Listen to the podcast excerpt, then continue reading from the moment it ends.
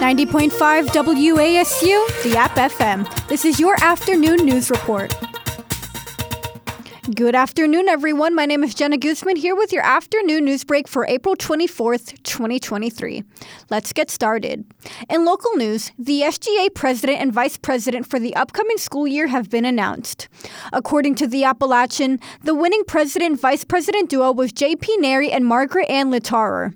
According to the Appalachian, the duo won with 59.83% of the votes, beating the opposing candidates by 26.47% of the votes.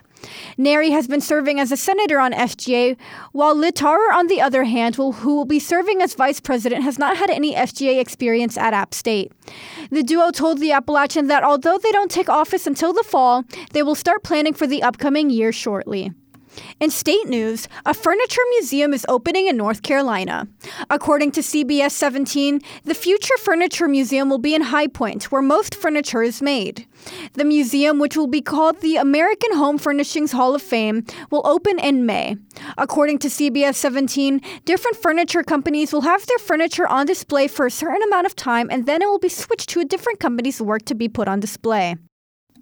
In international news, Len Goodman, a Dancing with the Stars judge, died Saturday. According to the New York Times, Goodman died at age 78 in a hospice in England. He died surrounded by his family. According to the New York Times, Goodman had bone cancer. Goodman was best known for his time on BBC Strictly Come Dancing and the spin off Dancing with the Stars. Now, on to sport. Good afternoon, Mountaineers. My name is Kurt Zaldo, and here is your April the 24th afternoon sports break. The Mountaineer baseball team won off a run rule this past weekend, scoring 18 past Old Dominion on the road. With that win, the Mountaineers moved to 19 and 18 on the season, 9 and 8 in conference play, and have won 4 out of their last 6 Sun Belt series.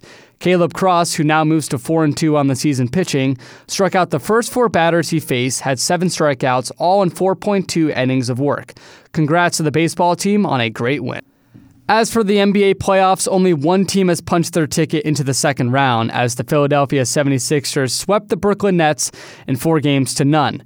They will take on the winner of the Celtics and Hawks with the Celtics currently up 3 to 1 in the series over the Hawks.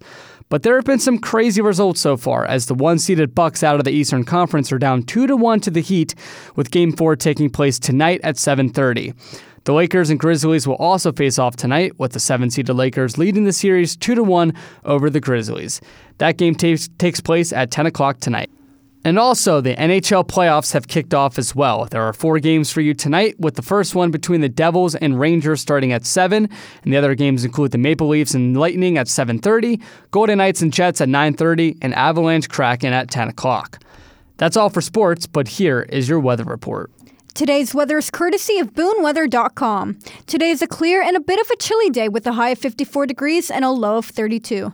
For 90.5 WASU, the App FM, my name is Jenna Guzman, and thank you for listening to this afternoon news break. For more up to date news, visit us at WASUradio.com or follow us on Instagram or Twitter.